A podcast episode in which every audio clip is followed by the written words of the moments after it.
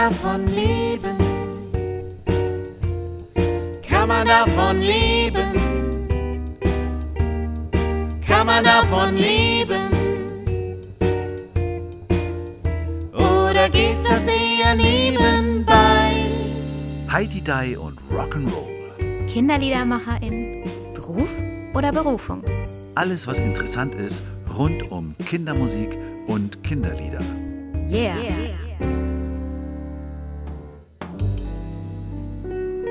Hallo Lucia. Hallo Matthias. Hallo Pico. Hallo Matthias, hallo Lucia.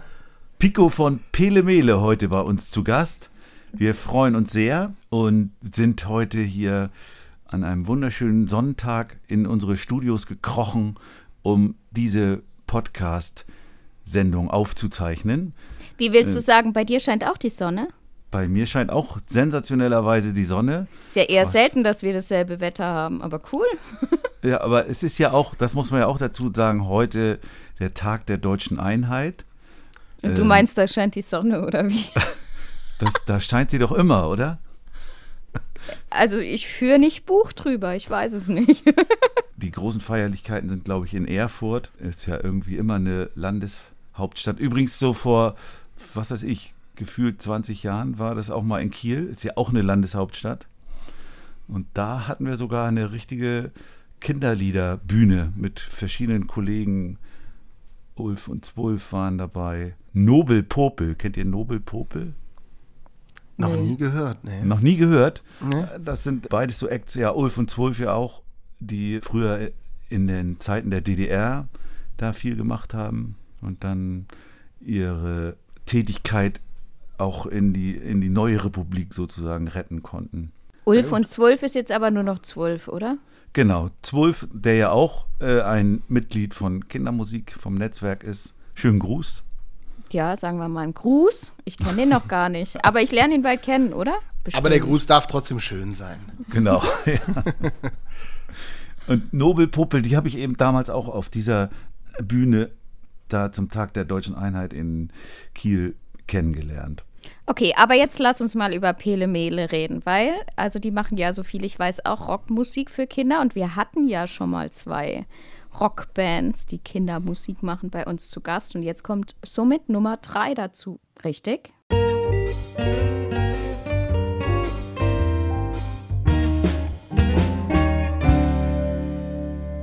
Richtig.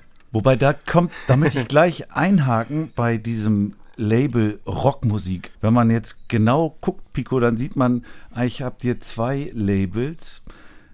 Einmal Rockmusik, also bei Wikipedia steht Pelemele Rockmusik für Kinder und auf Ja. eurer Homepage steht Pop'n'Roll.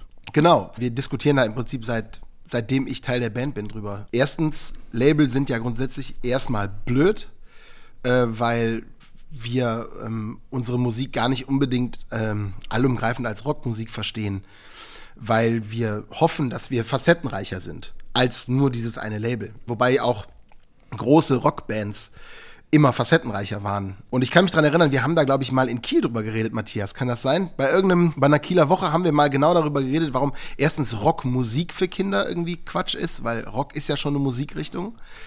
Und diese Diskussion, die gibt es, wie gesagt, seit Ewigkeiten. Und vor ungefähr einem halben Jahr kam der Florian mit der Idee, Pop and Roll zu nehmen. Weil in diesem Pop and Roll steckt das Rock'n'Roll eigentlich so ein bisschen drin. Und ähm, es hat aber auch diesen, diesen Pop-Charakter, den wir, wo, also wahrscheinlich ist Pop, wenn es überhaupt denn ein Genre ist, der, der beste Oberbegriff für das, was wir machen. Nämlich sich im Prinzip überall ein bisschen bedienen und das am Ende in einen Topf schmeißen und gucken, was dabei rauskommt. Es ist ja tatsächlich eine große Bandbreite, die Pelemele da macht. Auf der einen Seite fällt mir Schnick, Schnack, Schnuck ein, so ein richtiges Heavy-Metal-Ding irgendwie, wo es, haben wir auch schon mal hier drüber gesprochen im Podcast. Schnick,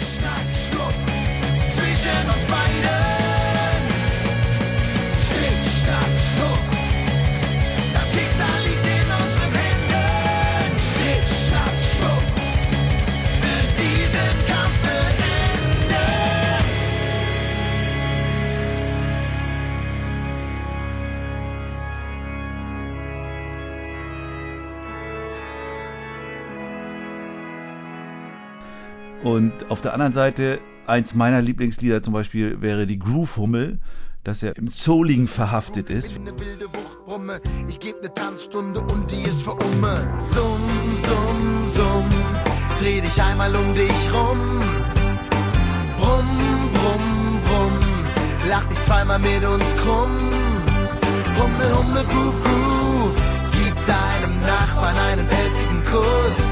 Und jetzt schwingt hier bitte jeder seinen heißen Tanzfuß. Wir hatten neulich Donicke zu Gast und dem fiel Pele Mele ein, in dem Moment, als es um Bläser ging. Und das ist ja auch was, was äh, sehr typisch für eure Musik ist. Und markant, ja.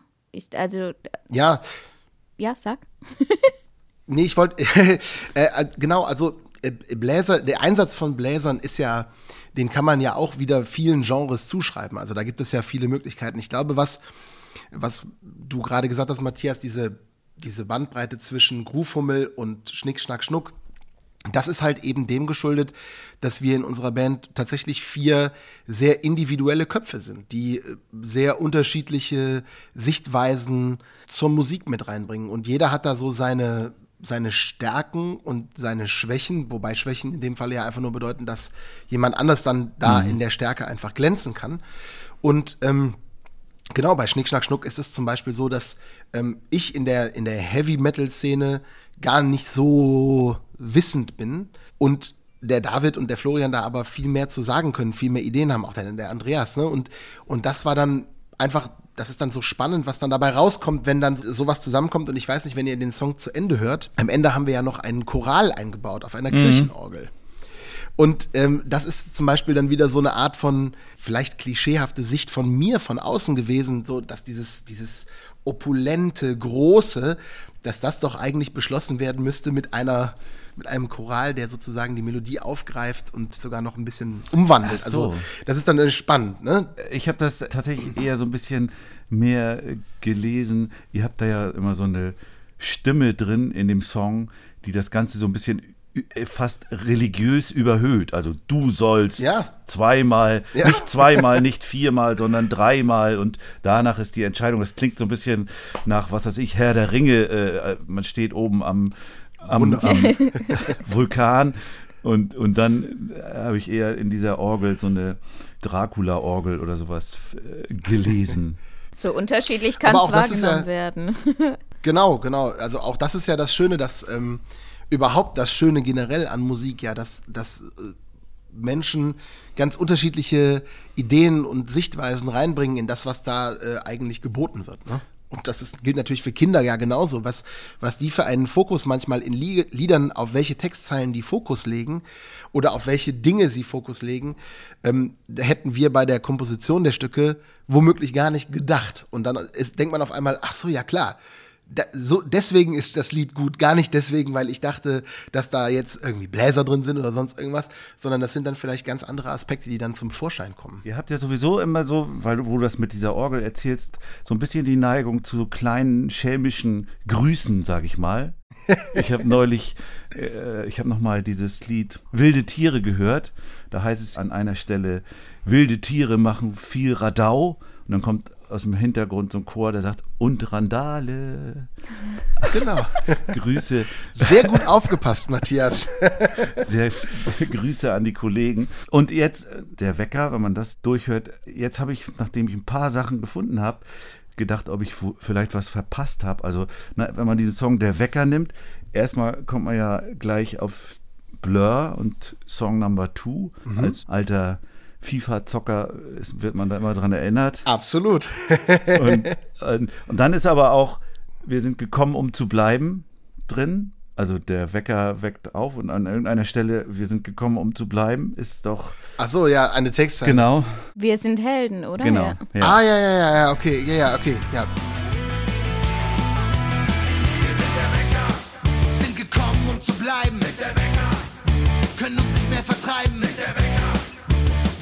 jetzt Radau, der Flashmob bellt schön laut, wow.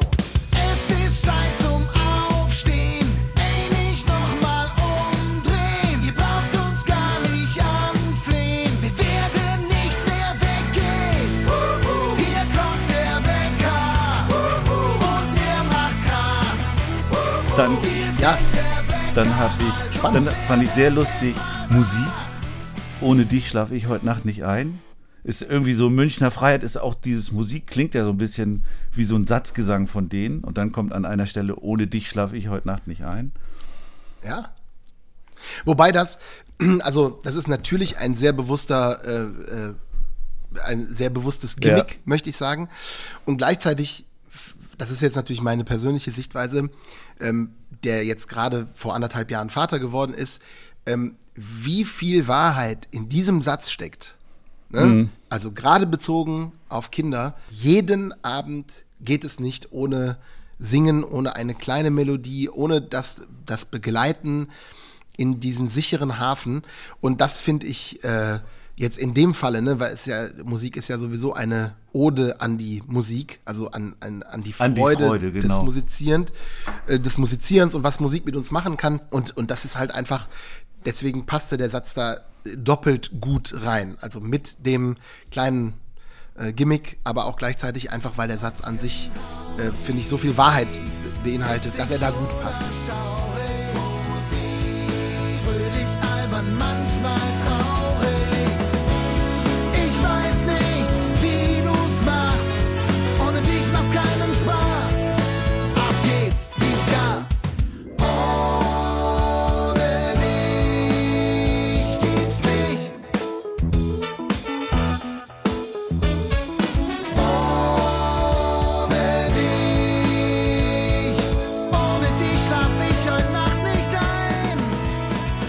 Singst du deine Tochter immer in Schlaf? Ja, tatsächlich. Ich versuche das mit unterschiedlichen Melodien zu tun. Ähm, sie äh, liebt. Das versuche ich dann immer zu äh, umzutexten mit unterschiedlichen ähm, Lyrics, aber manchmal auch einfach nur gesummt. Ähm, wir haben lange versucht, jetzt fällt mir der Name nicht ein, von Tony Bennett eine Nummer. Also Tony Bennett hat sie nicht geschrieben, aber ähm, Someday when I'm awfully low. When the world, the way you look tonight, Ah, ja. da ist es. Aber da fährt sie nicht mehr drauf ab. Hat sie abgelegt. Ich finde ja in Schlafsingen gar nicht so leicht. Also leises Singen Ja. ist, ist eine Herausforderung. Also ich lande immer beim Summen irgendwann. Absolut, ich auch. Also das äh, sehe ich genauso wie du. Also ich habe mal eine Zeit lang bei einer Logopädin, ähm, da war ich in Behandlung, weil ich hatte an den Stimmbändern so zum Glück noch keine Knötchen, aber es war, es war kurz davor. Und ähm, da haben wir sehr viele Brumm- und Summübungen gemacht. Und die helfen mir dabei sehr. Also, dass man versucht, den Körper als Schwingkörper auszunutzen, um weiche Töne zu kreieren. Da muss ich, da denke ich dann immer daran. Das hilft mir da ganz gut. Aber du hast völlig recht. Also so richtig singen ähm, tue ich da in dem Kontext natürlich auch nicht. Singst du deinen Sohn immer in Schlaf, Lucia? Ehrlich gestanden, nein. Also es ist ganz selten, dass er möchte, dass ich, dass ich was singe zum Einschlafen. Wir singen ja viel im Alltag, aber so zum Einschlafen ist es eher in den Arm kuscheln und ähm, so über die Stirn streicheln. Und da geht es gar nicht, da geht's gar nicht um Singen oder Summen. Also es ist wirklich selten, auch bei beiden Kindern. Die wollten das nicht so. Bei mir ist das ja schon ein bisschen her, aber ich habe auch immer die Erinnerung, dass mein Sohn eher wacher wurde, wenn ich äh, gesungen habe. Aber vielleicht kannte ich deinen Trick noch nicht, Pico, dass man immer leiser werden muss. Ja, das also ähm, genau, also leiser werden, das ist ja auch, wenn, wenn man das mal als Pädagoge so reinwerfen darf, ich unterrichte ja auch an, an einer Schule noch. Ich merke immer, wenn ich mehr Energie reingebe in die Klasse, dann wird sie mir auch viel mehr Energie zurückgeben. Und wenn ich weniger Energie hereingebe, also ruhiger werde, entspannter rede, langsamer rede, dann spitzen sich so die Öhrchen. Übrigens finde ich, dass man das genauso bei einem Konzert auch ähm, sehr gut übertragen kann. Ne? Wenn ich und wir arbeiten ja bei Pele Mele mit sehr viel Energie. Also das, das ist ja, wenn, wenn man ein Live-Konzert von uns erlebt, dann ist das ja schon immer ein Ritt auf der äh, Messerklinge oder wie sagt man dazu, ne? auf der Rasierklinge. Ähm, weil, weil man kann das auch überdrehen, das Rad. Ne? Und wenn dann irgendwann die, die Aufmerksamkeit, der Fokus der Kinder weg ist, dann hat man es halt überdreht. Ne? Und deswegen ist diese, diese Art und Weise, ähm, ruhiger zu werden, langsamer zu reden, womöglich sogar etwas tiefer zu reden, ähm, irgendwie ein, ein, guter, ähm, ein guter, gutes Ding, also was zumindest in meinem Kosmos funktioniert. Aber ich, ich finde das gar nicht so leicht mit dem, mit dem leiser werden. Also ich arbeite neuerdings wieder im Kindergarten und da gibt, ich finde, die Kinder sind so wild und laut. Und dann, wenn man da leiser wird, die, die hören einen überhaupt nicht. Und manche Kinder erreichst du auch damit nicht. Es gibt immer welche, die sind immer um einen rum, die kriegen das mit. Aber andere, also wenn du da nicht mal klar bist und nicht so ein klares Signal sendest, dann, dann sind die sonst wo unterwegs. Also, ja. Ist dann auch, glaube ich, schon noch ein Unterschied zwischen Unterricht und, und Gruppe und Konzert. Ja. Also ich habe auch gerade so diese Erfahrung gemacht, dass diese auf und Abs von der Energie her total wichtig sind. Also wenn ich, wenn mhm. ich, wenn ich einen Song habe, wo richtig äh, abgegrölt wird, dann sind, sind da besonders wirkungsvoll, wenn man ganz leise vorher wird, ganz sich zurücknimmt, dann empfinden und spüren das alle und gehen das plötzlich auch mit, weil sie sich schon freuen, gleich geht es wieder richtig ab. Aber ich, aber ich glaube, da hat man den, den Bonus, wenn man ähm, als Musiker irgendwo hingeht, dann ist man nur einen Moment da. Die Kinder ja. sind in so einem Wow. Also ich habe das jetzt als Erzieherin, habe ich das jetzt wirklich gemerkt. Die, die ersten Morgenkreise haben mich alle Kinder noch angestarrt, wie ich da stehe mit der Ukulele und meine Lieder singe. Und jetzt ist es, jetzt ist es Arbeit. Jetzt muss ich sie bei Laune halten. Jetzt muss ich schauen, dass ich sie bei mir halte, weil sie es schon gewöhnt sind, dass ich da stehe und mit ihnen ein Lied singe ich, ich wollte auch eben gar nicht sagen, dass das das Allheilmittel ist, ne, für, um jetzt jemanden irgendwie runterzukriegen. Und du hast natürlich völlig recht, in der, in der Kita-Gruppe ist das natürlich, ähm, äh, schweben da auch noch andere Energien im Raum, möchte ich mal sagen. Ähm, es ist ja eigentlich eher spannend zu wissen, dass man äh, genau das anwenden kann. Also das, und gerade auch für die Bühne, ne, Matthias hat gerade, gerade gesagt, dass sozusagen dieser, diese Wellenform von Energie, wenn man das gut hinkriegt, die zu reiten, wenn man das gut hinkriegt zu verstehen, welche Funktionen welche Lieder manchmal haben, ähm, dann kann man das so hinkriegen, dass die Kinder am Ende, in unserem Falle am Ende explodieren, komplett ausrasten und dann aber eigentlich wieder runterfahren und sagen, boah, das war so toll und jetzt ein Autogramm und jetzt, boah, dieser Arnold, diese Stargäste, die Pele Mele da äh, auf der Bühne hat, ähm, jetzt muss ich mir dann mal die Bilder dazu angucken oder so, ne? dass man die also in dieses Universum ähm, reinbringt und dass sie dieses Universum dann in den Facetten eben verstehen. Und das schafft ihr? Also ich habe euch ja noch nicht live erlebt. Bestimmt nicht immer, ne? Bestimmt nicht immer. Also ähm, wir haben vor ein paar Tagen in Emstetten gespielt, in der Strothmannsfabrik. Super coole Location. Ähm, 800 Kinder aus der Grundschule. Und das war zu viel. Es war einfach zu viel, weil diese, diese Zündungsstufe, die wir direkt am, die wir direkt am Anfang machen, ne? wir gehen auf die Bühne, spielen der Wecker und im Wecker kommt direkt gemeinsames Klatschen, gemeinsames Springen. Und wenn das 800 Kinder machen, ähm, dann ist die Gefahr einfach riesengroß, dass da dass du da einige verlierst. Ich würde jetzt nicht sagen, dass der Gig total schlecht war. Der Gig war super. Ne? Also wir haben von den 800 bestimmt 500 Kinder begeistert und mit denen gefeiert und so. Aber beim letzten Lied, Bum Shakalaka, spielen wir seit 15 Jahren als letztes Lied, gehe ich meistens immer von der Bühne runter und setze mich quasi, die Kinder sind dann, knien dann, also wir fahren da nochmal ganz runter, werden ganz leise und singen ganz leise zusammen. Und ich gehe dann runter zu den Kindern und es war nicht mehr möglich. Es war nicht mehr möglich, die Kinder runterzuholen auf eine leise Stelle. Ich habe es mit dem leise Reden mhm. probiert, liebe Kinder. Ich habe es mit dem Schweigefuchs probiert. Ich habe mit lauter Stimme gesagt, Psst, lass uns mal leise werden. Es hat einfach nicht mehr funktioniert, weil die, die Energie war weg. Also die, die war schon so hoch und so weggeflogen, ähm, dass ich dann entschieden habe, in dem Moment, okay, dann ziehen wir es jetzt einfach durch, wir singen das jetzt einfach, springen dann nochmal und dann ist auch gut. Ne? Also es hat dann auch im Rahmen geklappt, aber mit Sicherheit hat das auch schon bei anderen Gigs, äh, Gigs deutlich besser geklappt. Also liegt ja. die Interaktion immer so in deinen Händen beim Konzert? Also als Frontmann würde ich jetzt mal sagen, dass ich da zumindest mal der, der äh, tonangebende ähm, Teil bin.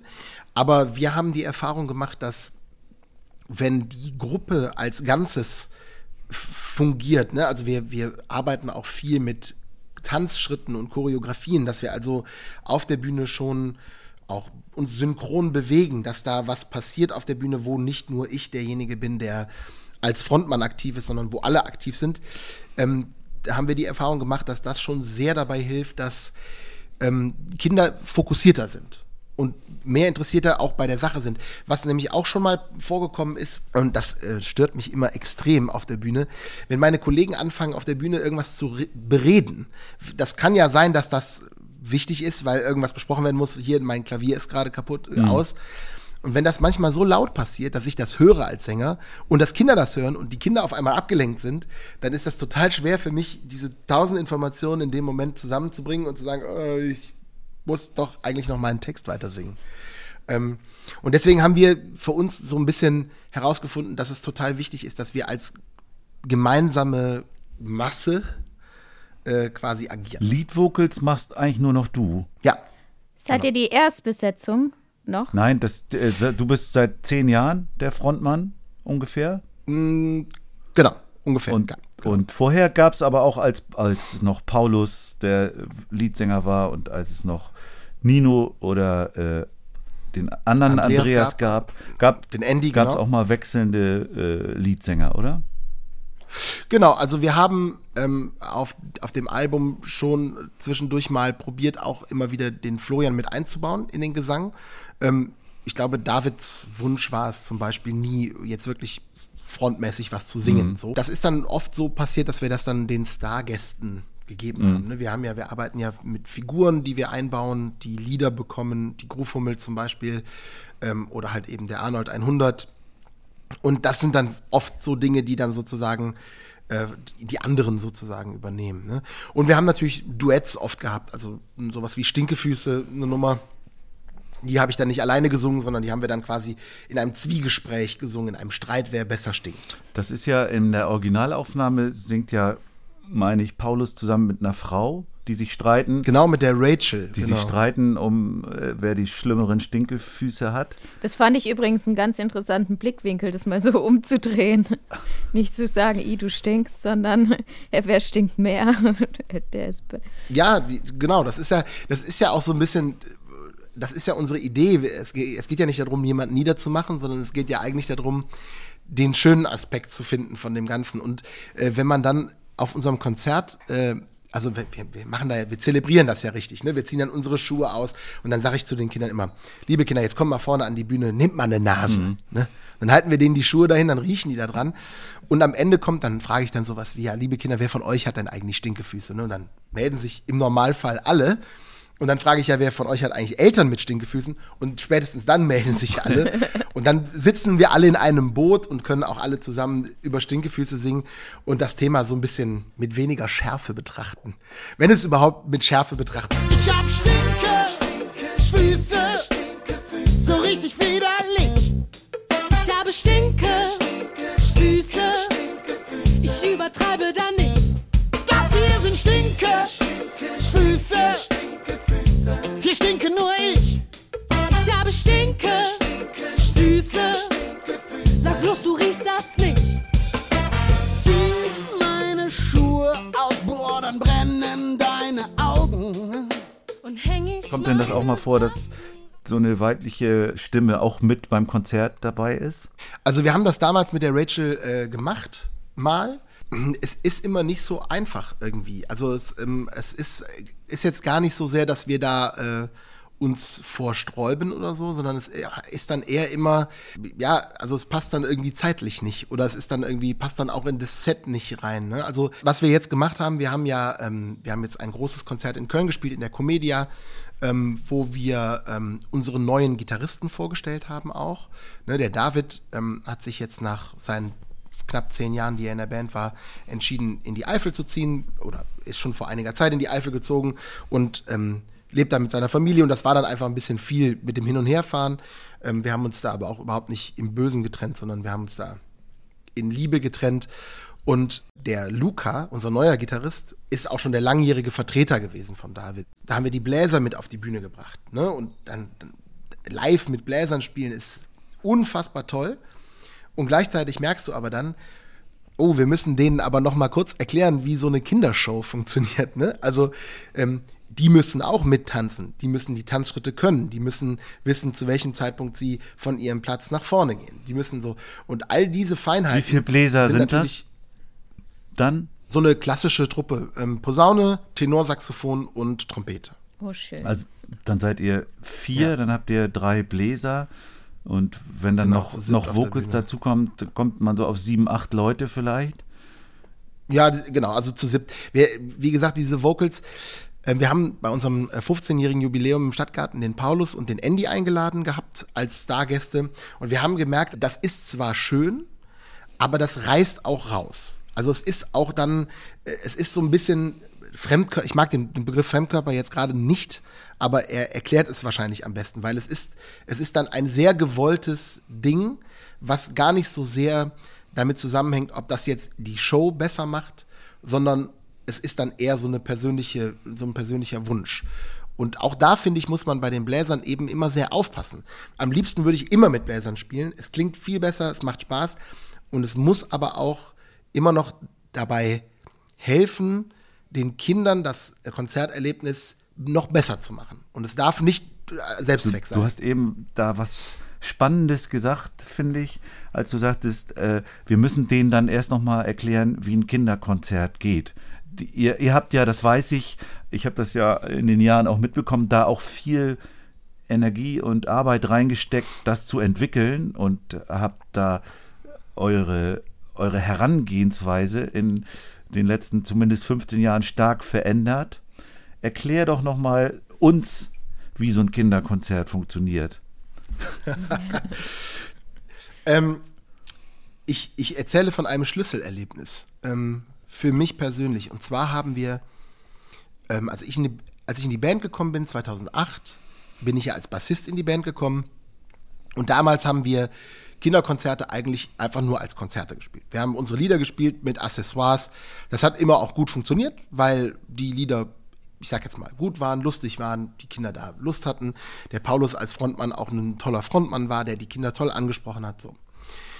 Und als dann Pelemele sich so ein bisschen gewandelt hat, also als wir von fünf Personen in der Band auf vier Personen runtergegangen sind und der David in die Band gekommen ist, haben wir in Oldenburg gespielt, bei den Blindfischen. Und das war so ein wunderschönes Wochenende. Also es war bibberkalt, ne? aber es war so schön zu sehen, wie unterschiedlich wir, die einfach auf die Bühne gehen und ihre Rockshow machen und die Blindfische dieses Thema Kinderkonzert angehen. Und wir waren einfach verzaubert von dem, was die da gemacht haben. Wie genial die miteinander kommuniziert haben auf der Bühne, wie die interagiert haben, wie ein, ein Theateraspekt auf einmal da hervorkam. Also nicht nur dieses, wir machen Musik für euch und wir machen das wie bei Erwachsenenkonzerten, ihr klatscht und, wir- und bla bla bla, sondern wir überlegen uns Geschichten, wir überlegen uns Bewegungen, wir überlegen uns, wie wir ineinander, miteinander das Ganze nach vorne bringen können und den Kindern, und das irgendwie immer im Kopf haltend, den Kindern diese Reise ermöglichen können. Diese Wellen, diese Emotionen, diese 45 bis einstündige Reise, wo man ähm, 45-minütige bis einstündige Reise, ähm, äh, wo man dann, wie gesagt, am Ende hoffentlich verzaubert rausgeht und äh, in seinem Kopf ähm, was Neues erlebt hat, was Schönes erlebt hat, wo man sagt, boah, klasse, das, das, das macht Spaß. Und das war für uns der Anstoß, äh, uns tatsächlich auch mal mit einem Schreiber, Schauspieler zusammenzusetzen, mal zu überlegen, macht es nicht vielleicht in unserem Falle Sinn, wirklich mal Dialoge aufzuschreiben? Einfach mal zu sagen, so wir, wir reden jetzt auch immer gleich, denn das, was ich jetzt sage, führt dahin und dann wird das noch lustiger und so. Ne? Und wir haben gemerkt, dass wir uns da eigentlich doch sehr wohlfühlen, es aber nicht übertreiben dürfen. Also wir sind keine Schauspieler. Wir können das auch nicht gut, wenn wir Schauspielern müssen. Wir müssen irgendwie schon echt bleiben. Wir müssen diese Musiker bleiben, die Lust haben, Live-Musik zu machen, ein Konzert zu machen. Und trotzdem sind wir schlau genug zu wissen, dass in dem Falle es wichtig ist, vielleicht ein paar theatralische Mittel mit reinfließen zu lassen. Und das hat unsere Show, würde ich sagen, noch besser. Das würde ich auch unterstreichen. So genau das habe ich bei euch ja mitbekommen.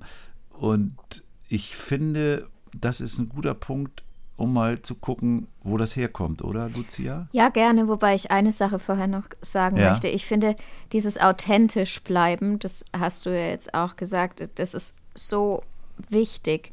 Und sich nicht irgendwo reinzwingen zu lassen, sondern wirklich hinzuschauen und zu schauen, wer bin ich, was möchte ich sein und was möchte ich den Kindern mitgeben. Und es, ähm, es war schön jetzt von dir zu hören, wie, wie ihr die Reise gegangen seid und dass ihr dann auch für euch entschieden habt, okay, wir wollen nicht nur Theater spielen, sondern wir wollen auch noch wir bleiben und wir wollen nicht ganz festgefahren sein. Das ist, das finde ich so wichtig und so spannend und ich glaube, jeder von uns ist da so unterschiedlich und sollte herausfinden, wer er ist und wer, äh, wer, wer man auf der Bühne sein möchte, wen möchte ich verkörpern und ähm, ja, glaube, da.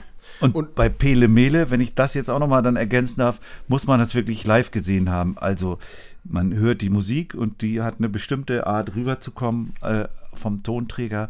Aber wenn du dann da bist und dann siehst, wie Pico sich vorne vor der Bühne mit den Kindern im Dreck suhlt und, und so, na, so auf diese Augenhöhe sich und unter die Augenhöhe noch begibt, dann äh, kriegst du mit, ja, genau so kann es funktionieren. Also danke. ähm, ich wollte auch noch mal ganz kurz zu diesem, ähm, zu dem Wort authentisch was sagen, denn gerade in der Kindermusik ist doch Authentizität unheimlich schwierig. Weil wie können wir authentische Musik machen für Kinder, für, für Kinder, die ein ganz eigenes Weltenkonstrukt haben. Und die ähm, Kindermusik.de ist ja genau diese riesige Bandbreite, diese riesige Facette von Authentizität, Fragezeichen. Ne? Also auch wir kämpfen ja jedes, jedes Mal damit, denn wir haben ja das klare Publikum. Wir, wir wissen ja, dass das, was wir machen, nicht für die Eltern ist. Wir wissen ja, dass das für die Kinder ist. Und, und deswegen ist es natürlich unheimlich schwierig, diesen, diese Authentizität für sich auch zu behalten, zu wahren, zu sagen, hier fühle ich mich wohl, das kann ich, das möchte ich den Kindern gerne mitbringen. Und, und das finde ich, finde ich einen ganz wichtigen Begriff, ganz spannende, ganz spannenden Aspekt von dieser ganzen, ähm, von diesem ganzen Kosmos irgendwie. Ich habe nochmal genau darüber nachgedacht, bei diesem Stopptanz. Also es gibt ja dieses klassische Kindergarten-Grundschulspiel Stopptanz. Du spielst eine Musik und an einer Stelle hört die auf und alle bleiben stehen und frieren ein. Und ihr habt es ja auf der letzten CD in einen Song umgewandelt, diesen, diesen Stopptanz. Und da finde ich, kann man das gut sehen. Da geht das zusammen. Ich nehme an, dass ihr da musikalisch voll dahinter stehen könnt. Das klingt ja. nicht nach, wir machen jetzt äh, was anderes, als wir sonst als Musiker machen würden. Und trotzdem ist dieses klassische Spiel da drin. Und es kommt immer der Höhepunkt rausgezögert. Ne? Das Wort heißt nicht Halt, aber es kommt bald, vorsichtig, Achtung, und dann Stopp. Da finde ich, kann man das gut dran hören. Das ist übrigens sehr schön, dass du das sagst, weil wir ne, haben das, äh, das Lied mit aufgenommen jetzt ins Live-Set, ne, weil das natürlich auch wieder so eine, so eine klare Bank ist. Klar, den Stopptanz kennt einfach jedes Kind und die finden das witzig und toll. Und gerade wenn wir da uns zum Affen machen auf der Bühne und auf einmal so da stehen, so äh, in, in einem Freeze, finden die das immer witzig und lachen sich kaputt. Und gleichzeitig haben wir bei diesem Konzert in der Comedia in Köln mit den, mit den Bläsern wir haben da Aufnahmen von gemacht, auch Videoaufnahmen, die werden auch sicherlich bald kommen, äh, unter anderem vom Stopptanz. Und wir sind alle runtergegangen und haben uns die Aufnahmen angehört und haben gedacht, geil, das klingt ja richtig fett mit den Bläsern, geil. So, weißt du, wo man sich dann so anstrahlt und denkt, boah, irgendwie echt, also die, also das, mhm. das macht auch richtig Bock zu spielen. Und, und du merkst dann auf der Bühne diese Anspannung, also diese positive Anspannung, dieses jetzt gleich, jetzt gleich, jetzt spielen wir den Stopp. Mhm. Hey. Und jetzt bringe ich dich aber zum Lachen. Und also das ist genau diese Authentizität, Authentizität ähm, wo, wo ich mich, ne, und ich kann natürlich dann auch immer nur für mich selber sprechen, ähm, wo ich mich aber total drin wiederfinde. Ein, ein, cooler Song, der anspruchsvoll für mich ist, der anspruchsvoll zu singen ist und gleichzeitig diese Interaktion mit den Kindern irgendwie voll. Groove, grooved und keiner dieses Wort ruft, tanzen wir hier weiter, weiter zu dem Groove. Hört die Band das Wörtchen, beendet sie so Pförtchen, jegliche Bewegung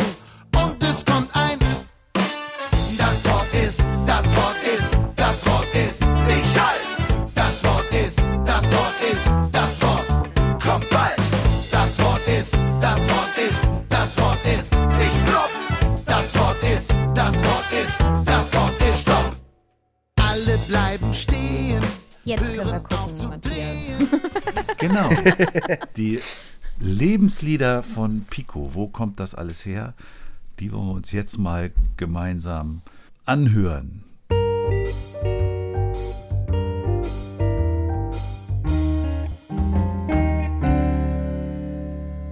Pico, 1979 warst du noch nicht auf der Welt, oder? Leider.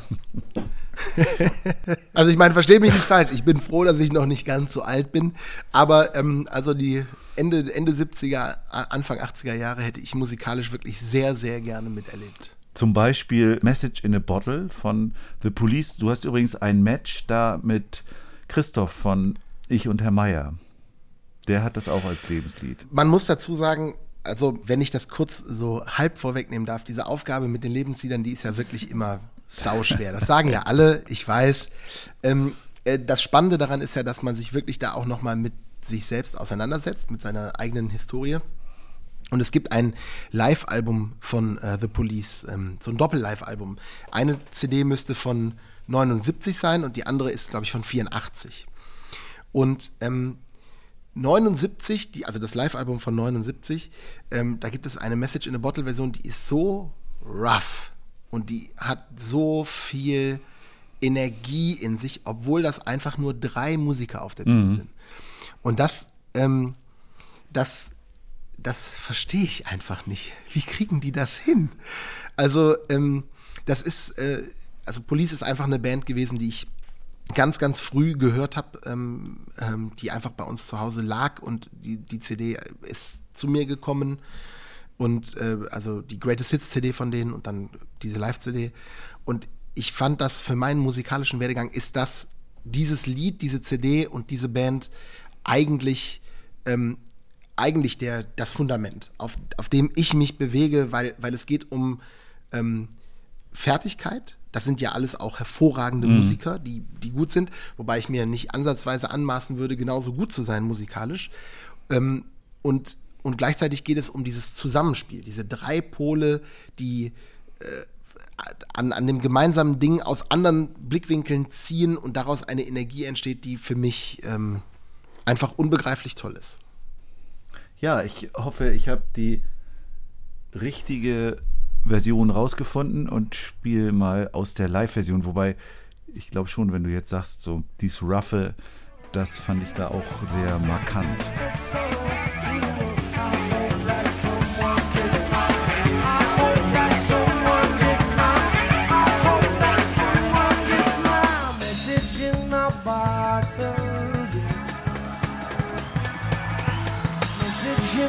Bottle message in a bottle, yeah. Oh, message in a bottle, oh, Den nächsten Song, den du ausgewählt hast, den hast du wahrscheinlich schon in Echtzeit mitbekommen. Ich auch und ich war damals tatsächlich nicht nur musikalisch überrascht, weil es so auch doch einige neue Ideen hatte. Vor allen Dingen aber war es ja auch textlich eine Herausforderung. Ich weiß gar nicht, ob man das heute noch bringen könnte, ob das heute nicht schon im gecancelt ja, wäre. äh, die Rede ist von Schüttel dein Speck von Peter Fox. Was meinst du, würde man das, würde er das heute noch so machen können? Ich glaube, sie spielen das auch noch ja. live. Wenn ich, wenn, wenn ich es mal so sagen darf, ich finde es, das Stück äh, unterstützt eigentlich einen sehr positiven Blick auf den Körper. Mhm. Also, äh, weil Schüttel dein Speck, äh, ich fühle mich da aufgehoben. Und für die HörerInnen, die draußen sind und nicht wissen, wie ich aussehe, ich bin äh, ein wohlgerundeter junger Mann. Äh, nein, also ich, ich, bin auf jeden Fall etwas, wie komme ich aus der Nummer? Speckig.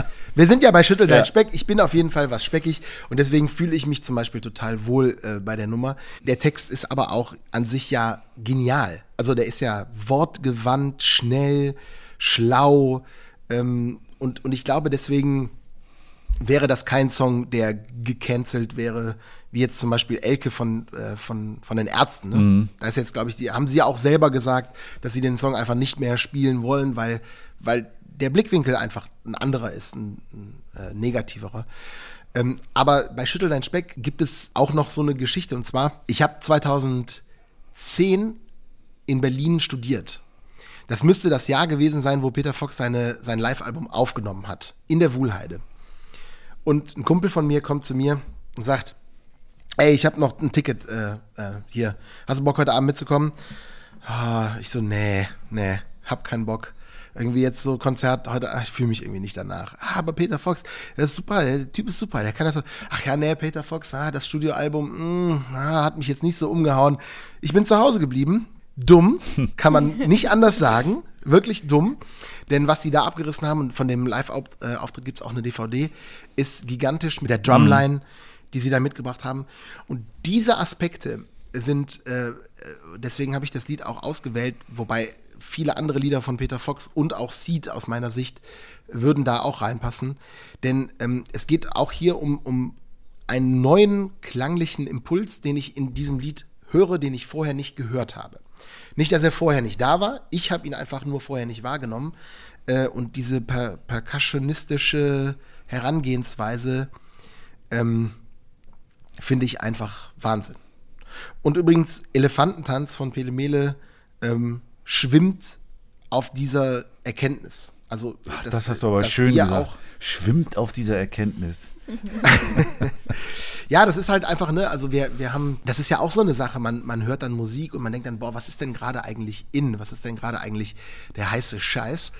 Und dann denkt man, ach geil, und, und, und wir haben den Song und wir bringen dann vielleicht nochmal andere Ideen mit rein. Ne? Also Elefantentanz ist vielleicht eher noch so eine Mardi Gras-ige mhm. Nummer, die dann aber von diesem Sound äh, ästhetischen Schnipsel noch verbessert wird. Und deswegen ist Peter Fox ähm, auf dieser Liste. Dann hören wir mal Schüttel deinen Speck. Zwei Tonnen pure Eleganz, sie tanzt mit mir wie ein schöner Elefant. Mama, zeig mir dein Gepäck, Baby. Komm, schüttel Bug und Heck, Perle. Dein Tisch ist gut gedeckt, schüttel dein Speck, ah, schüttel dein Speck, ah. Mama, zeig mir dein Gepäck, Baby. Komm, schüttel Bug und Heck, Perle. Dein Tisch ist gut gedeckt, schüttel dein Speck, ah, schüttel dein Speck, ah, schüttel dein Speck, ah, schüttel dein Speck, ah, schüttel dein Speck, ah, schüttel dein Speck, ah, schüttel dein Speck, ah, schüttel dein Speck, ah. So, jetzt kommen aber eigentlich nur noch Liebeslieder bei dir habe ich jetzt so ein bisschen das Gefühl. Das nächste wäre, Gott hab ihn selig, Prince mit The Most Beautiful Girl in the World. Ohne dass ihr es nachguckt, wie lange ist es her, dass Prince gestorben ist? Fünf Jahre? Lucia? Ich muss ehrlich gestehen, ich verliere immer mehr das Zeitgefühl, keine Ahnung. Also fünf Jahre ist schon relativ gut. 2016. Ja, Prince, ähm, auch, auch hier ist The Most Beautiful Girl in the World wieder nur so eine gewisse Form von Platzhalter.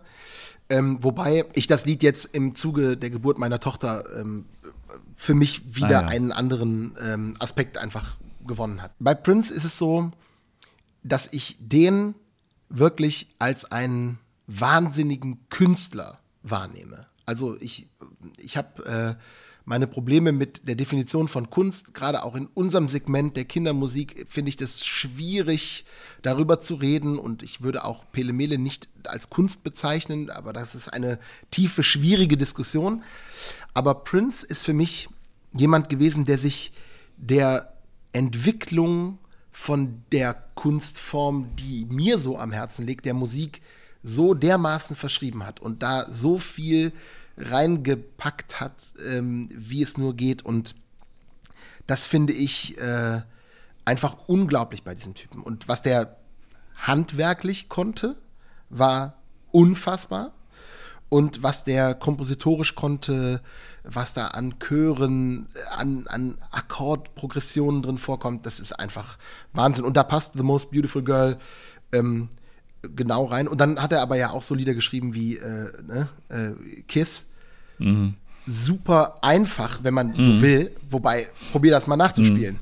Also, das ist alles andere als einfach. Also, ähm, äh, einfach, er ist also sozusagen dieser, dieser total Kunst. Äh, äh, Faktor. Die Frage, die du da aber jetzt eben im Nebensatz aufgeworfen hast, finde ich auch sehr spannend. Ist das, was wir machen, eigentlich Kunst?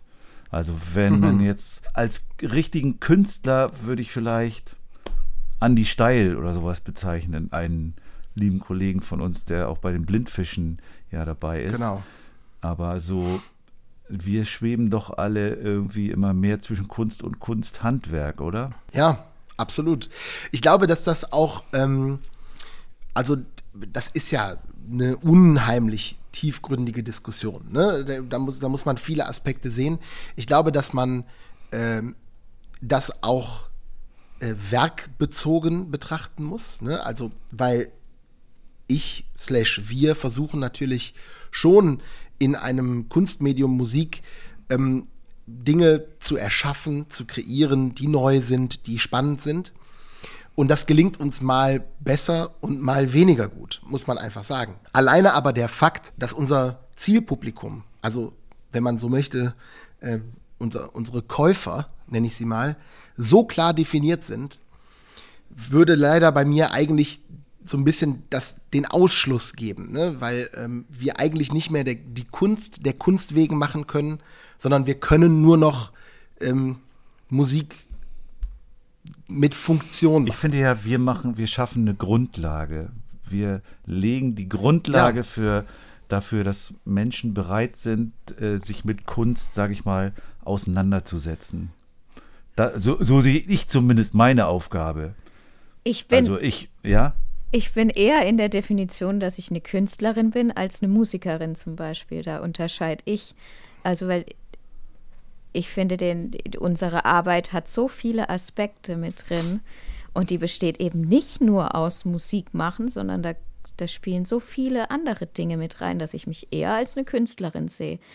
Ich, ich würde es mal als Kultur formulieren. Das, was wir machen, wir, wir ebnen den Weg für Kultur. Und Kultur ist erstmal immer ähm, unheimlich gut und unheimlich wichtig, denn sie hält uns davon ab, anderen Menschen Böses zu wollen und sie hält uns davon ab, ähm, vielleicht einfältig zu denken, weil wir merken, weil wir kennenlernen, dass es auf der Welt vieles Tolles gibt. Und da, diese Aufgabe haben wir. Die, diese Aufgabe ist in der Kita unheimlich wichtig. Also eine der, der schönsten Formen, wie man, auch wieder sehr subjektiv, wie man Kindern den Geist öffnen kann, ist über Musik, über Tanz, was ja eine andere Form von Kunst ist, über Malen, über, ne, also all das, was, das, das zählt alles damit rein. Und ich will dir den Begriff Künstlerin auch gar nicht absprechen. Und ja, es, ich glaube nur Kunst, ne, also dieser, das ist ja so ein hochgehobener Begriff, so ein richtiger Künstler ist halt jemand, der das prägt, das Feld, in dem er irgendwie agiert und arbeitet.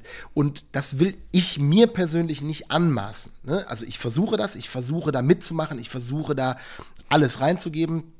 Aber so dieser richtige Künstler, weiß ich nicht, ob ich der bin. Aber, das das ist ja jetzt aber ich finde, das Hm. ist, das ist total streng gedacht, weil ich bin eine Lebenskünstlerin. Also ich, ich gehe durchs Leben, ich gehe mit offenen Augen durchs Leben und schnappe Momente auf und mache aus diesen Momenten was und lebe die irgendwie weiter und gebe denen, also das passt ja auch zu dem, was der Matthias sagt, so wir legen die Basis und ich, also ich würde mich nicht als ein, eine Künstlerin sehen, die, die, die Großes schaffen möchte in Form von, ich möchte irgendwo mal, dass meine Bilder ausgestellt werden oder so, sondern ich sehe mich als Lebenskünstlerin und dann finde ich, ist es eher ein alltäglicher Begriff.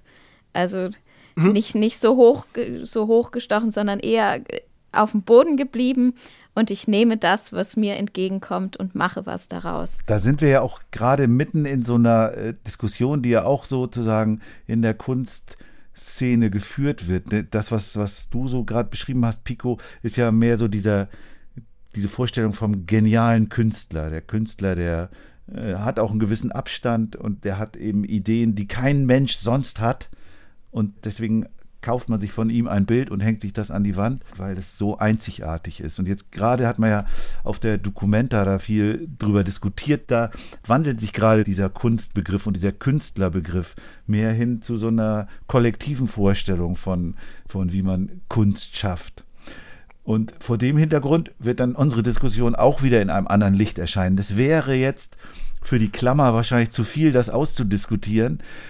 Aber Ja. mal ein, vielleicht ja ein spannendes Thema für den Kongress. Ich finde übrigens den Begriff Lebenskünstlerin ähm, total schön. Ich finde, das ist, das trifft es eigentlich wirklich gut, denn ähm, ähm, äh, es passt auch da rein, dass, dass unsere Aufgabe, äh, unsere künstlerische Aufgabe ja gar nicht immer nur im Musizieren besteht, sondern eben auch im Anleiten, im Mitnehmen, im Verstehen, im Kontext setzen. Und deswegen finde ich den Begriff sehr toll. Danke. Und jetzt schließen wir mal die Klammer und hören mal Prince. Okay.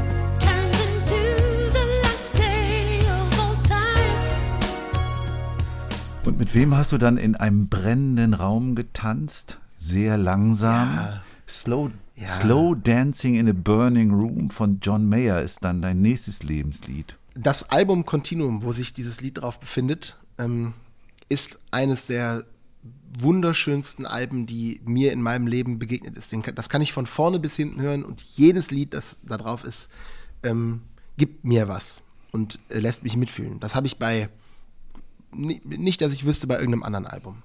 John Mayer ist ähm, ein wahnsinniger Gitarrist. Äh, unglaublich, wie er äh, es schafft, die Gitarre als Sprache einzusetzen. Und au- auch hier finde ich es wieder total wichtig, dass ähm, Musik in ganz vielen unterschiedlichen Facetten immer wieder neue Geschichten erzählt. Immer wieder. Und bei Slow Dancing in a Burning Room ist es jetzt gar nicht so sehr der Inhalt des Textes, der jetzt relevant für mein Leben unbedingt ist. Tatsächlich habe ich mit meiner mittlerweile Frau äh, vor knapp zehn Jahren im Studio gesessen und wir haben das Lied äh, zusammen eingespielt und wir saßen da und fanden das, da waren wir noch nicht zusammen, äh, fanden das toll, das Lied jetzt gerade hier im Studio so selber zu machen. Und deswegen begleitet uns dieses Lied einfach sehr lang und dann waren wir gemeinsam in Kopenhagen beim John Mayer Konzert, das war 2018, glaube ich. Und da hat er ein Solo gespielt bei diesem Lied, das war Out of This World. Und wir sind beide mit, unsere Kinnladen waren unten, wir haben uns angeguckt und haben gesagt, was für eine unglaubliche Geschichte erzählt uns dieser Mensch gerade mit seiner Gitarre. Und, und das, ist, das ist die Magie von Musik, dass wir nicht nur über den Text agieren, sondern dass wir über Harmonie, Melodie, Dynamik, Rhythmik alle möglichen Gefühle ansprechen können, äh, Gänsehaut erzeugen können. Ähm, das, diese Magie äh, kann, ist, oder John Mayer ist für mich einer dieser Magier, der das so hinkriegt, dass ich da einfach st- strahlen kann, wenn ich diese Musik höre. Mal gucken, ob wir eine magische Stelle finden jetzt beim Anhören. My dear,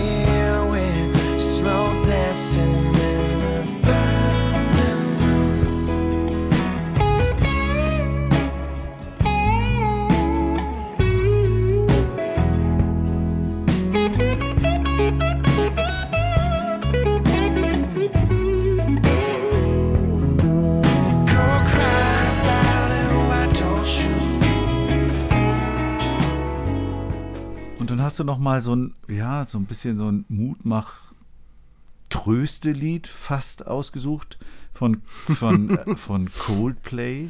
So ein ganz ruhiges auch. Äh, Fix You. Ganz ruhig muss ich widersprechen, denn Fix You wird ja am Ende ziemlich laut und ziemlich gewaltig, möchte ich sagen. Coldplay ist für mich äh, ist, ähm, Teil meines Lebens in jeder Sekunde, äh, muss man dazu sagen. Ich habe die schon ganz oft live gesehen. Ich war, äh, als ich 16 war, in England auf einem College, auf einem Austausch und zwei von den ähm, Coldplay-Jungs waren auf demselben College. Die, ich hatte, habe die nicht kennengelernt, die sind ähm, ein paar Jahre älter als ich, aber dieser Geist von dieser Band schwirrte natürlich in dem College, ne? das war ja klar. Also, oh, Coldplay. Und da war gerade Rush of Blood, Blood to Your Head raus, die zweite Platte von denen, die ja so ähm, critically acclaimed war. Also viele fanden die äh, ein, ein Meisterwerk. Und da waren so Nummern drauf wie In My Place, und ähm, A Rush of Blood to Your Head zum Beispiel. Also äh, auch ganz tolle Nummern. Und auf dem Album, was danach kam, das dritte Album, X and Y, war Fix You drauf. Und Fix You ist ähm, für mich deswegen so wichtig, weil es ähm, mir sehr klar aufgezeigt hat, was ähm, Musik und einzelne Lieder wirklich auch für Projektionsflächen für meine eigenen Emotionen sind. Also ich könnte euch, ich, ich war damals mit einer jungen Dame zusammen, die hat in Köln mehr oder weniger am anderen Ende der Stadt gewohnt und ich äh, bin da mit dem Auto häufig hingefahren ähm, und immer über die innere Kanalstraße in Köln gefahren. Und ich habe immer dieses Lied gehört. Und ich könnte euch wahrscheinlich noch die Bäume mit ihren Ästen aufmalen, wie die da aussehen. Weil das so in, in, in den Kopf gebrannt ist. Und immer dann, wenn ich dieses Lied höre, ist das da. Dann ist diese äh, Projektionsfläche da. Und gleichzeitig, ähm, viele Jahre später, nicht mehr mit dieser Person zusammen, sondern jetzt mit einer neuen Person da, kann man aber dieses Lied auch wieder neu belegen. Also es, es ist auch möglich, diese Kunst und diese Musik ähm, einfach wieder neu für sich zu finden und, und neu zu bemalen und neu zu vereinnahmen. Und das, ähm, das ist bei dem Song unheimlich wichtig. Und ein zweiter Aspekt, die Komposition von dem Lied. Ähm, es gibt keinen Refrain. Wie kann eine Popband, die Coldplay heißt, sich erdreisten, in einem Business, wo es nur um Kohle und Refrains geht, einfach einen Song zu machen, wo kein Refrain drin ist. Und dann ist der auch noch so erfolgreich. Das hat mich ziemlich umgehauen, dass man das kann. Ähm, Und fand ich einfach sehr spannend. welcher Song von Pele Mele schwimmt auf dieser Welle? Die Welle? ähm, nee, ähm, also, also Coldplay-Einflüsse, also we- wenn, wenn man sie bei Pele Mele hört, ähm, dann werden, kommen die wahrscheinlich aus meiner Ecke. Aber ein Refrain gibt es doch immer bei Pele Mele, oder? Das Manchmal sehr lange Refrains, finde ich, aber äh, bitte. Welches Lied genau meinst du? Ja, ist, aber wir, Matthias, hatten, ne? wir hatten ja eben den Stopptanz. Da ist ja die Länge des Refrains so, sozusagen Programm. ja. Nein, es ist äh, Gerade nochmal die Kurve gekriegt, Matthias. Gut, hören wir mal Fixi.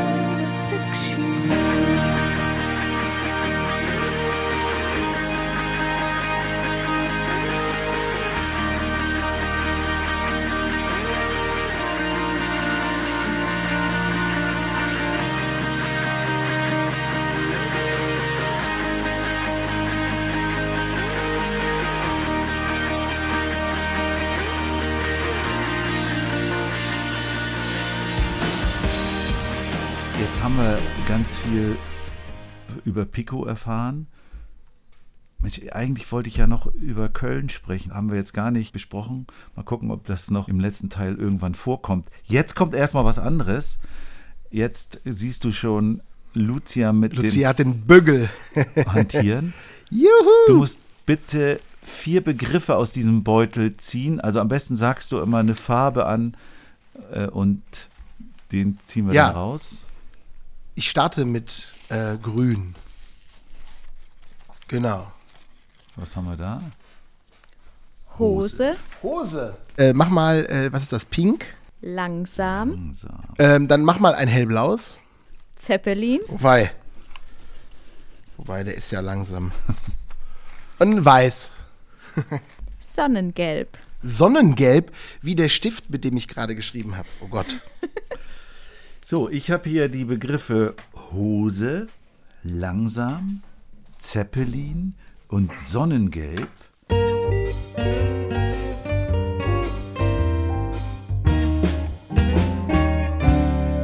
Und Pico greift jetzt zur Gitarre. Und spielt, äh, sch schreibt den ersten Pele-Mele-Song ohne Refrain. Ohne Refrain. Nein, der, okay. der, keine Vorgaben. Keine, Nein, es nein, muss gar nein, nichts, du musst nur die vier Worte unterbringen. Ich zieh mir meine Hose an. Langsam. Ich hab heute keinen Stress. Renne raus auf die Wiese. Ich stelle mir vor, wie die Welt wohl von oben aussieht. Ich steig in meinen Zeppelin und fliege nach Berlin. Da seh ich einen Fluss und die Sonne, die strahlt sonnengelb auf diesen Fluss. Und ich reite die Welle bis nach Berlin. In meinem Zeppelin, nach Berlin. In meinem Zeppelin. Und die Hose habe ich immer noch an. Super. Super, Dankeschön. Ziemlicher Quatsch. Aber super Song, der es bestimmt in die Charts schafft. In, zumindest, in die, zumindest in die Heidi Die und Rock'n'Roll Charts. Ja, Wollte gerade sagen. Danke. sehr gerne. Sehr schön. Ja, und schon sind wir angekommen beim Heidi Die und Rock'n'Roll Fragebogen.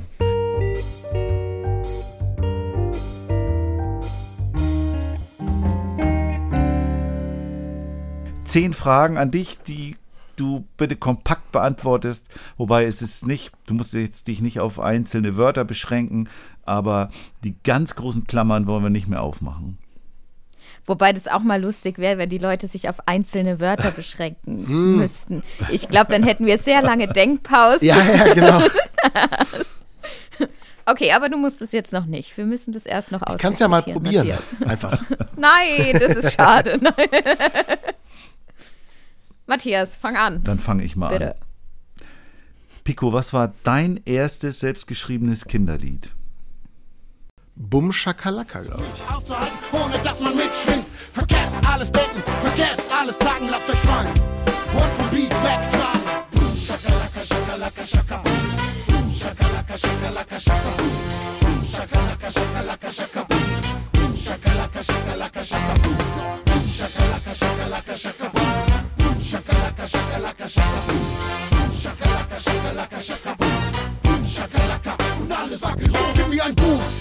Und der Beat haut dich um, du hörst ein Summen. Da können wir noch mal kurz auf die Kompositionstechnik bei Pele Mele kommen. Gibt es Ja. einzelne Songschreiber oder macht ihr das immer als Band? Ja, schwierig. Ähm, es gibt natürlich immer, ich, ich nenne sie mal Impulsgeber. Äh, wir haben da äh, durchaus auch sehr unterschiedliche äh, Herangehensweisen. Der Florian möchte gerne für sich vorher immer einen Song möglichst klar komponiert haben. Also der, der soll schon mehr oder weniger fertig sein, bevor er ihn in die Band reingibt, damit dann die Band das zerhäckseln kann und überlegen kann, ähm, äh, was man da vielleicht noch verändern könnte. Ähm, ich bin eher so jemand, der gerne Ideen in so einem frühen Zeitpunkt in die Band gibt, weil ich Angst vor dem Zerhäckseln habe.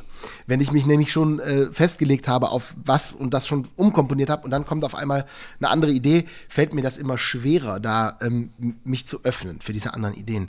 Aber auch das ist ein Spannungsfeld, in dem man sich bewegen muss. Bei Boom Shakalaka war es so, da war ja Paulus noch mit in der Band und Paulus hatte, glaube ich, den, ähm, den Text schon mehr oder weniger im Kopf oder schon fertig und wir haben uns ins Studio gesetzt und haben ähm, äh, gemeinsam da quasi überlegt und haben das dann in die Band gebracht und das ist dann mit wenig Änderungen äh, äh, quasi genommen wurden. Aber genau, also ich würde nicht sagen, dass ich den alleine geschrieben habe, den Song. Den haben wir natürlich gemeinsam geschrieben, aber der, so dieser erste Impuls, der kam in dem Falle von mir.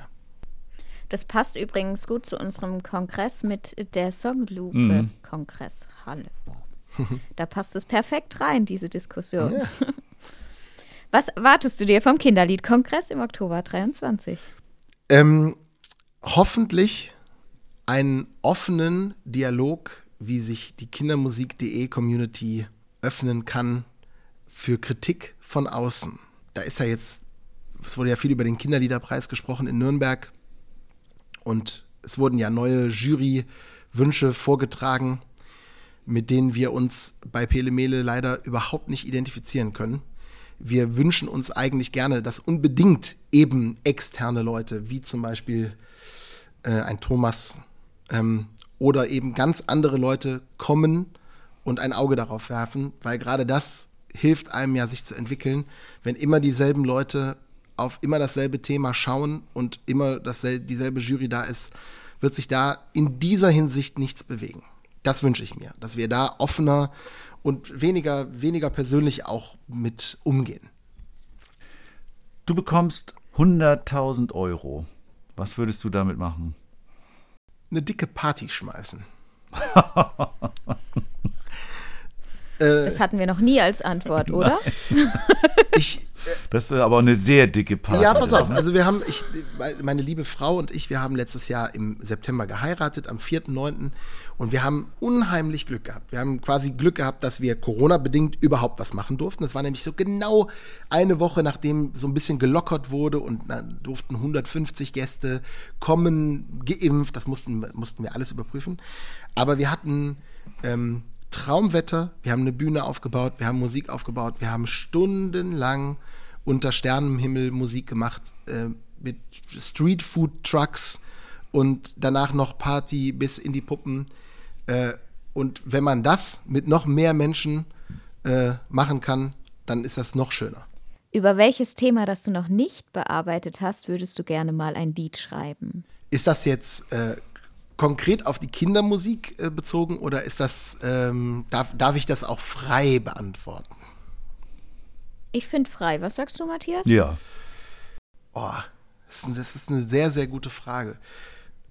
Liebe ist zu abgedroschen. äh, ich finde das Thema Streiten ein wichtiges Thema. Ich habe das Gefühl, dass ähm, es schwieriger geworden ist, zu streiten und auch leidenschaftlich zu streiten. Ich möchte mich gerne laut und emotional streiten können und trotzdem hinterher sagen können, wir trinken jetzt ein Bier zusammen und äh, wir können den Streit hinter uns bringen und nach vorne schauen. Also wahrscheinlich ist das Thema Streiten, fände ich, ein gutes Thema. Vielleicht auch ein spannendes Thema für, für ein Kinderlied. Das denke ich auch. Ja, ich auch. Was bedeutet das Netzwerk Kindermusik für dich? 2000, Matthias, hilf mir mal, wann waren wir in Österreich? 2012? Zwölf, ja. Genau.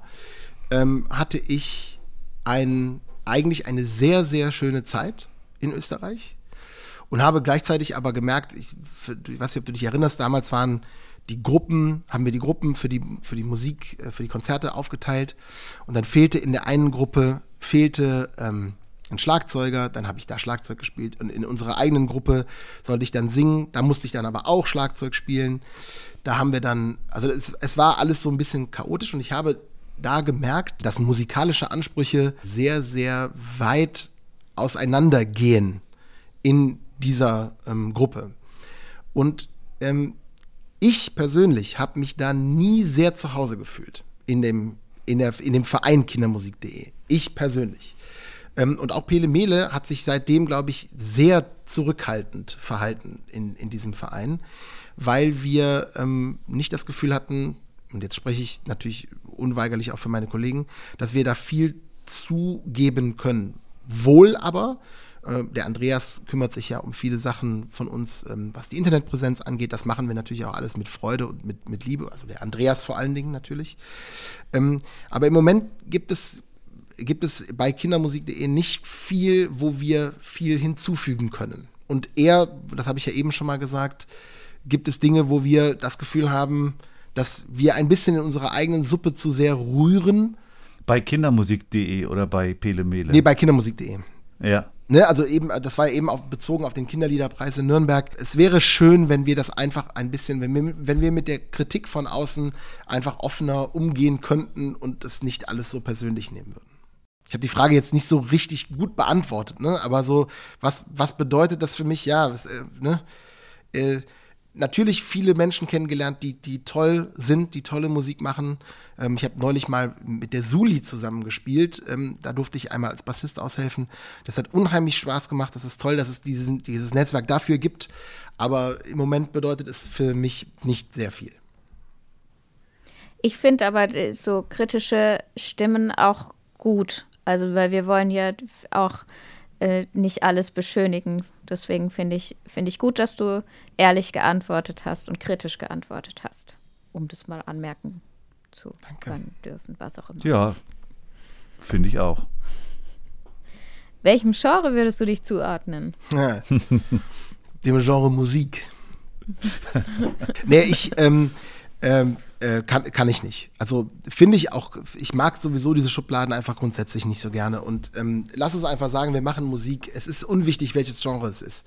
Es ist, äh, es gibt viele Genres, die ich toll finde und in diesen Genren, die Bands, die ich toll finde, können sich keinem Genre zuordnen, weil sie einfach unterschiedliche Sachen machen. Eine Verwerfung im Raum-Zeit-Kontinuum macht es dir möglich, mit dem etwa 60-, 65-jährigen Pico Fröhlich zu sprechen. Was wird er erlebt haben? Schade, ich, ich hätte jetzt gedacht, was, was, was würde ich meinem Jüngeren selbst sagen? Was wird er erlebt haben? Ähm, also hoffentlich, ähm, hoffentlich darf ich noch ein paar Jahre Musik machen. Ähm, hoffentlich finde ich zu jedem Zeitpunkt in meinem Leben äh, den Absprung, wenn ich Dinge nicht mehr mit vollem Herzen machen kann. Ich glaube, das ist eine, äh, das ist schwierig und ich hoffe, dass dieser Pico, der 65-jährige Pico, ähm, das geschafft hat.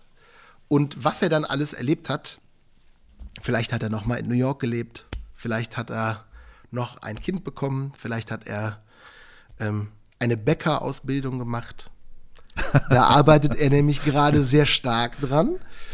An einer Bäckerausbildung. Ja, ich, ich äh, habe in äh, Corona-Zeiten das Sauerteigbrotbacken angefangen, wie wahrscheinlich 80 Prozent der Deutschen. Ähm, und ähm, habe da so einen Riesenspaß. Also meine Tochter liebt dieses Brot, was natürlich ein zusätzlicher Ansporn. Und ich habe zwischendurch immer mal wieder so das Gefühl, man könnte auch einfach mal die Karriere wechseln. Und wenn, dann wäre so ein handwerkliches Ding schön. Also mein 65-jähriger Pico wäre vielleicht ein, ein Bäcker. Gehörst du nicht auch zu dieser Bierbrauer-Connection da in Köln? Nee, nicht wirklich. Also äh, das, das Nee. war der David, ähm, der hat das auf Ah, jeden ja. Fall immer sehr, sehr genossen, selber zu brauen. Wir durften da, also ich durfte da auch schon mal mitmachen, aber ähm, da konnte ich mich nicht so sehr reinfuchsen. Was ist deine wichtigste Fähigkeit, die dich in die Lage versetzt, Kinderlieder zu schreiben? dass ich mich selbst nicht so ernst nehme. Also, ich glaube, dieses, ähm, dieses mit seinen eigenen Unzulänglichkeiten im Reinen zu sein ähm, und gleichzeitig aber auch zu sagen, ich kann mich hier zum Affen machen und das, äh, das ist mir nicht peinlich, das tut mir nicht weh. Das ist, glaube ich, eine, eine gute Fähigkeit. Du bist mit einer Zeitmaschine in die Vergangenheit gereist, denn du bist eingeladen zur Party bei den Cashs. Es sind viele Größen aus der Popwelt dort, unter anderem Police, Peter Fox, Prince, John Mayer, Coldplay. Im Hause Cash ist es üblich, sich als Neuling mit einem Lied den Eintritt zu verdienen. Vor dem gemeinsamen Essen bittet Johnny Cash dich deshalb, eines deiner Lieder vorzutragen. Welches spielst du? Muss das jetzt auch wieder ein äh, Pele-Mele-Lied sein? Nee, das muss das Pico Fröhlich-Lied sein. diese Frage, ich will die natürlich alle so unbedingt treffen. Und ich denke mir die ganze Zeit, aber wofür respektieren die mich denn dann da? das Lied, Musik, finde ich schon sehr, sehr schön und wäre für mich so eine Liebeserklärung, mit der ich äh, hoffentlich die Herzen von Herrn Cash und von den anderen öffnen würde. Genau, dass die ja hoffentlich dann auch äh, unterschreiben würden. Genau. Du sitzt in einer Talkshow und bekommst die Frage gestellt, Kinderlieder, kann man davon leben? Was antwortest du? Wenn man es so macht, wie Pele Mele es macht, nein. Es ist einfach zu viel Herzblut, was wir in diese vier Personen reinlegen. Also wir, wir wollen immer zu viert auf der Bühne stehen. Wir wollen das immer und dadurch werden wir zu teuer. Dadurch werden wir zu aufwendig für viele Veranstaltungen. Und am Ende des Tages bleibt dann nicht genug übrig, um da komplett von leben zu können. Ihr habt alle noch andere bürgerliche Berufe wie Bäcker oder Bierbrauer. Oder Wellenreiter. ähm, genau, nee, ich, ich bin noch Lehrer. Ähm, der Florian arbeitet in der Altenpflege. Der Andreas hat seine Internetfirma, ähm, mit der er Hosting betreibt. Äh, genau, wir machen das alles. Also wir, wir, wir lieben Pelemele, wir opfern da viel Zeit rein. Ähm, finde ich die Bezahlung cool in der Kindermusik? Nein. Ähm, und wenn du nicht so einen Status wie deine Freunde hast, wo ähm, natürlich auch vom Streaming her und so, wo das alles geboten ist, glaube ich nicht, dass du davon ähm, in so einem Band-Kontext wirklich von leben kannst. Glaube, An dieser Stelle möchte ich anmerken, Entschuldigung. ja bitte. Ich habe ich hab euch ja gegoogelt, macht man ja so, wenn man sich vorbereitet. Und da, da kam dann unter anderem, andere suchten auch und da war deine Freundin mit dabei. Also ihr seid da schon in derselben Riege, ja? Ja, also ähm, ich glaube nicht, dass wir in derselben Riege sind. Also deine Freunde sind auf jeden Fall, ähm, die spielen auf jeden Fall in der ersten Liga. Äh, also muss man einfach ganz klar sagen. Ich finde es mal interessant, ihr habt ja auch mit, mit Jochen Wahle darüber gesprochen. Und der hat ja gesagt, dass er das hinkriegt. Und ich frage mich halt, also beim Jochen kann ich mir das total gut vorstellen, dass er das hinkriegt, dass er davon leben kann. Aber weil er noch alle anderen Sachen, die er macht, damit verknüpft. Und ich frage mich, ob seine Band, seine Musiker da auch von leben können. Nur von Randale. Weil das ist, Also bitte? eine Frage an Jochen, die kann er beantworten. Ja, beziehungsweise, ne, also das ist ja auch keine bös gemeinte Frage. Das ist ja nur, es ist ein, es geht um, um einen, einen Realist. Vielleicht machen wir ja auch alles falsch bei Pele Mele, ne? Ähm, oder vielleicht haben die Jungs von Randale eben auch noch andere Jobs und machen eben auch, verdienen sich von der anderen Seite noch was dazu. Ne, also, ne, wenn die Frage also auf Pele Mele gerichtet ist, ähm, ist die Antwort in unserem Falle ganz klar nein.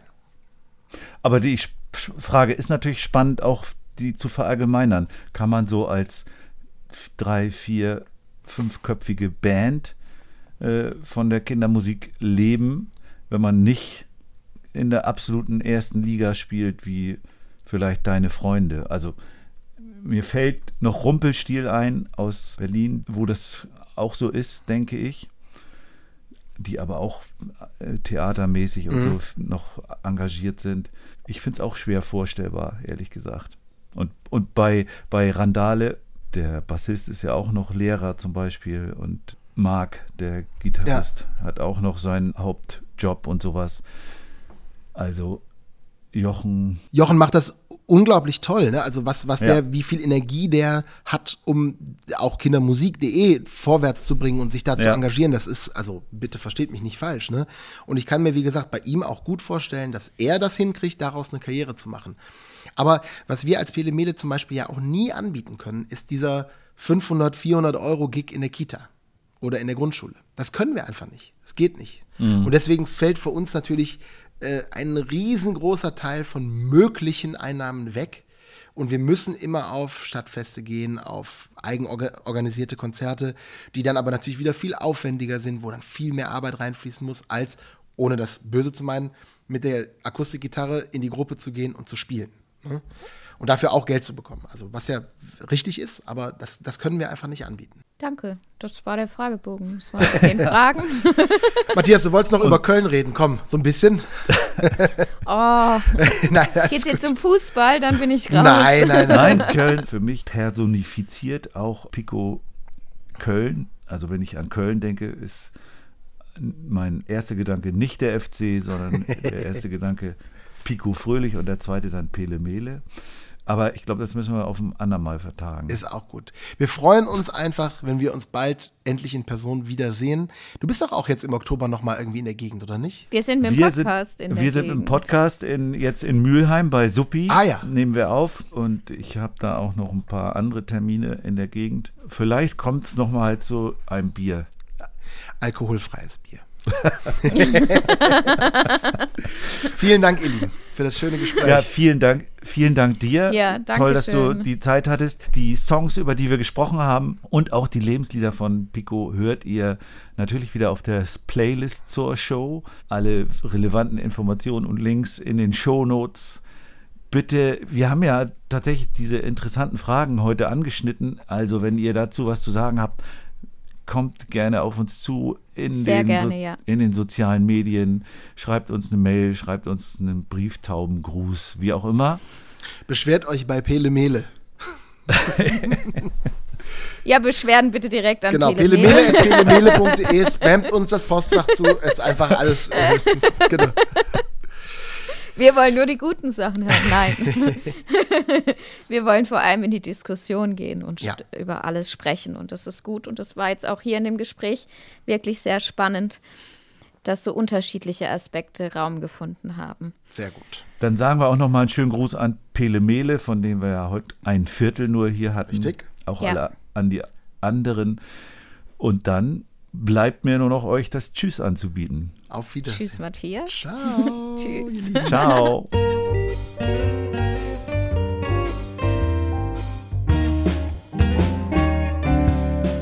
Kann man davon leben? Kann man davon leben? Kann man davon leben? Oder geht das eher neben?